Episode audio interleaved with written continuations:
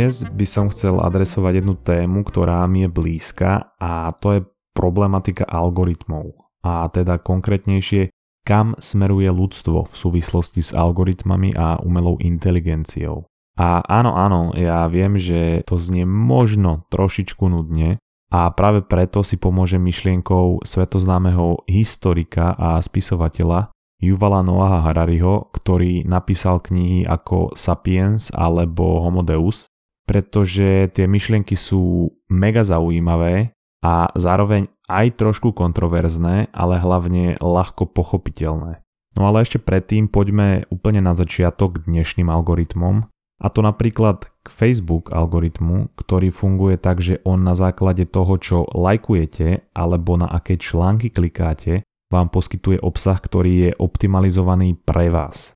To znamená, že vy mu ukážete, čo sa vám páči vašou aktivitou na tej sociálnej sieti a on to vyhodnocuje a navrhuje vám obsah, ktorý by vás mohol zaujímať. A toto bola pôvodná myšlienka, ktorá je perfektne neškodná z hľadiska zábavy. Že ja sa pozerám na videá street battlov v nemeckom jodlovaní a čítam si články o nových trendoch v nemeckom jodlovaní a ten algoritmus to vidí a hovorí si, že hm, chalan má vkus, tak tu máš viacej videí a článkov o nemeckom jodlovaní. A to je úplne fajn, pretože sa o túto oblasť zaujímam. A nechcem byť nátlakový, ale určite by ste mali aj vy, pretože to je dokonalé umenie. No ale problém nastáva, ak ja kliknem na nejaké konšpiračné video alebo nejaký konšpiračný článok. Ten algoritmus potom vyhodnotí, že asi sa mi taký obsah páči a ponúkne mi ďalšie konšpiračné články a videá.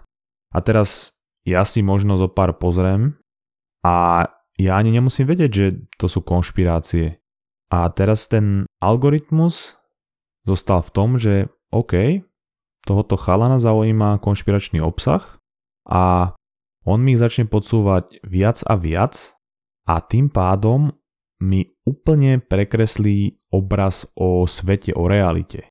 A to je strašne nebezpečné v dobe problémov ako globálne oteplovanie alebo dokonca dnešná pandémia koronavíru. A treba si uvedomiť, že toto je iba jednoduchý algoritmus, ktorý dokáže extrémne manipulovať alebo formovať ľudskú mienku.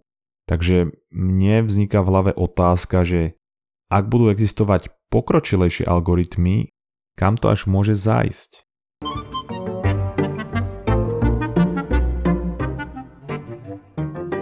Tu by som si práve pomohol myšlienkou Yuvala Noaha Harariho, ktorý to vysvetľuje na úplne jednoduchých príkladoch. Harari to vysvetľuje na príklade s knihami. Totiž v minulosti, ak sme chceli dobrú knihu, poprechádzali sme sa v knižnici a vyberali sme úplne náhodne. Podľa názvu alebo podľa popisu knihy, po prípade nám nejakú knihu odporučil náš známy, alebo ak ste boli ako ja, tak vám úplne stačilo, ak tam bol Spider-Man alebo svetelný meč. Ale tieto odporúčania neboli presné, lebo my sme nevedeli, či sa nám tá kniha bude páčiť alebo nie. No ale dnes, ak si otvorím online knižnicu Amazonu, tam hneď začne pracovať ten algoritmus, ktorý spracováva informácie o tom, aké knihy čítam, o aké oblasti sa zaujímam a ktoré knihy sa mi páčili, ktoré sa mi nepáčili a on má tieto informácie o miliónoch ďalších užívateľov.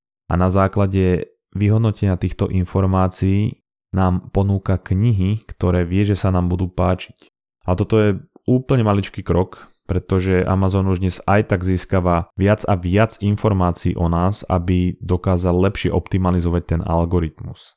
Napríklad, ak používame nejakú čítačku kníh Kindle, tak e, tá čítačka zaznamenáva, koľko času trávime na akej časti, ktoré časti čítame rýchlo a ktoré pomaly a pri ktorej časti tú knihu vypneme a možno sa k nej už nikdy nevrátime. A Amazon to nemonitoruje preto, aby na nás následne mohol spraviť prank, že pomaly čítame alebo že sme primitívni, lebo nevieme dokončiť knihu. Ale na základe týchto údajov vyhodnocuje, aký obsah nami rezonuje a aký nie. No a toto je stále ešte nič. Predstavte si, že spojíte ten Kindle, tú čítačku, so softverom rozpoznávania tváre, aký je na iPhonech. A ten bude monitorovať podľa vašich výrazov tváre, že pri akej časti sa smiete, pri akej plačete a pri akej ste znudení. Ale ono sa to dá posunúť ešte o level vyššie a to tým, ak povolíme Amazonu monitorovať naše biometrické funkcie, vďaka nejakým smart hodinkám alebo nejakému monitorovaciemu náramku ktoré už aj tak dnes bežne nosíme. No a tým pádom bude Kindle vedieť emocionálny dopad každej jednej vety, ktorú prečítam. To znamená, že ja keď prečítam vetu, tak Kindle vie, čo sa deje s mojim krvným tlakom, čo sa deje s mojimi levelmi adrenalínu, ako reagujem na jednotlivé situácie v tejto knihe a následne si tie údaje vyhodnotí a zistí o mne v podstate úplne všetko. Napríklad Povedzme, že by som si prečítal knihu Zločin a trest od Dostojevského alebo 50 odtieňov šedej. Ja, než tú knihu dočítam, ja polku z toho aj tak zabudnem. Ale Kindle nezabudne nič. On naopak bude o mne vedieť všetko. V prvom rade to, že mám otrasný vkus, samozrejme kvôli 50 odtieňov šedej. Ďalej ale bude vedieť, aký typ osobnosti som, aké mám politické smerovanie a ako na mne pôsobiť emocionálne a na základe týchto informácií môže potom robiť oveľa, oveľa viac ako len odporúčať knihy a odsudzovať môj nevkus. Predstavme si Severnú Kóreu, kde by vláda tento algoritmus alebo tieto dáta zneužila. A teraz nejaký človek sa pozrie na obraz alebo prejav vládcu vesmíru a trendsetera vkusných účesov Kim Jong-una a bude pociťovať hnev alebo mu vystrelí adrenalín, no tak to je koniec pôjde do väzenia a súdruhov absolútne nebude zaujímať, že to bolo hnev na to, že nemajú taký perfektný účes. Ale môžeme si predstaviť aj úplne opačnú situáciu. V nejakých liberálnejších spoločnostiach, kde sa tento algoritmus bude dať využiť napríklad pri vzťahoch. Keďže rozhodovosť stúpa, pretože pri vzťahoch sa rozhodujeme výhradne emóciami a nikdy neracionálne, čo je myslím si celkom logické, pretože to je rozhodnutie, ktoré ovplyvní len každý jeden deň zvyšku vášho života. Takže ak sa napríklad budeme rozhodovať, či s niekým zostať alebo sa rozísť, my sa môžeme spýtať nejakého budúceho asistenta Google alebo Amazonu. Počúvaj, mám s touto osobou ostať alebo sa rozísť? No a ten asistent nám odpovie.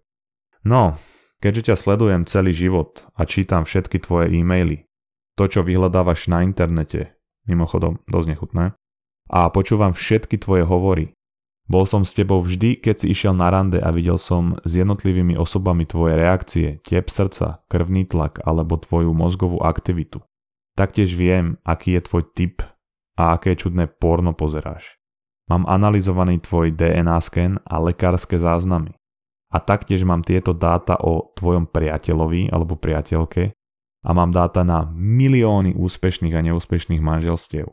Ak si tieto dáta vyhodnotím a porovnám, vychádza mi, že by si sa mal s pravdepodobnosťou 90% oženiť alebo vydať s touto osobou.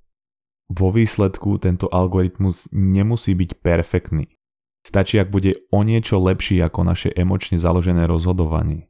A nielen pri vzťahoch, ale aj pri iných životne dôležitých rozhodnutiach, ako výber zamestnania, výber školy, alebo výber správneho štýlu jodlovania. Pretože čo toto spôsobí je to, že budeme algoritmu veriť viac ako svojmu úsudku. A to, že sa budeme spoliehať na algoritmy viac a viac, to není nereálne, pretože ono sa to už deje aj dnes. Napríklad, ak idem autom a Google Maps mi hovorí, že zaboč doprava a vyhneš sa zápche. A ja si prvýkrát poviem, že ale prosím ťa, Ty mi nerať, kade sa vyhnem zápche, dobre? Ja to tu poznám a ja viem, kde bývajú zápchy, takže sa ukludni, prosím ťa. A o 10 minút prásk.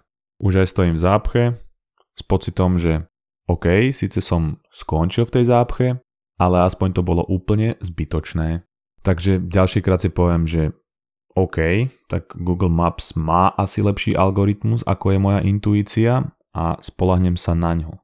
A zase, je to úplne jednoduchý algoritmus, na ktorý sa spoliehame dennodenne bez toho, aby sme si to nejako uvedomovali. Čiže áno, bolo naznačené, že táto technológia je zneužívaná a môže byť zneužívaná. Ale faktom je, že záleží, ako sa k tomu postavíme my. Uviedli sme si, ako môže byť použitá pozitívne a aj ako negatívne. A platí, že to, ako bude technológia používaná, není dané. Aj my môžeme ovplyvniť, ako tú technológiu využijeme. Otázka teda je, komu ten pokročilý algoritmus bude slúžiť či bude slúžiť nejakej malej skupine s koncentráciou moci, alebo nejakej korporácii, dokonca, dokonca nejakej vláde, to by bolo veľmi zlé. Alebo na druhej strane môže slúžiť aj nám, ako občanom, kde to môžeme aplikovať opačne. A algoritmus bude slúžiť ako nástroj monitorovania vlády, aby sme sa uistili, že tam není žiadna korupcia. Aj keď teda neviem, či by potom mal niekto motiváciu do tej politiky vstupovať.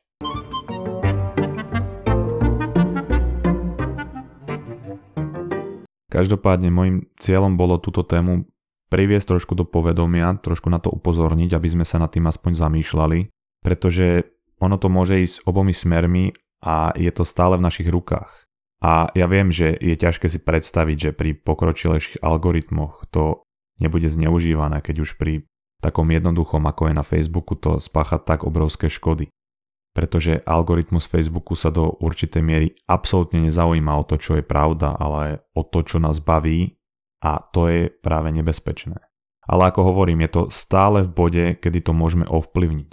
A už aj dnes si môžeme dávať pozor na to, čo čítame, preverovať si tie zdroje, preverovať si tie médiá a preverovať si hlavne pravdivosť informácií a nespraviť tú istú chybu, ktorá nastala pri Brexite alebo amerických prezidentských voľbách, kedy bola aj týmto spôsobom manipulovaná verejná mienka. A hlavne v dnešnej dobe, kedy dezinformácie nestoja len za debilizáciou obyvateľstva ako v minulosti, ale aj za úmrtiami. Čiže dávať si pozor aj pri tých dnešných jednoduchých algoritmoch, sledovať kam to speje, kam to smeruje a sledovať aj nemecké odlovanie. No a to už bolo pre dnešok všetko. Ja dúfam, že sa vám dnešná epizóda o algoritmoch páčila Môžete nám kľudne napísať na náš Instagram Mozgová atletika váš názor na túto tému alebo po prípade nejaké otázky a počujeme sa zase o týždeň. Čaute.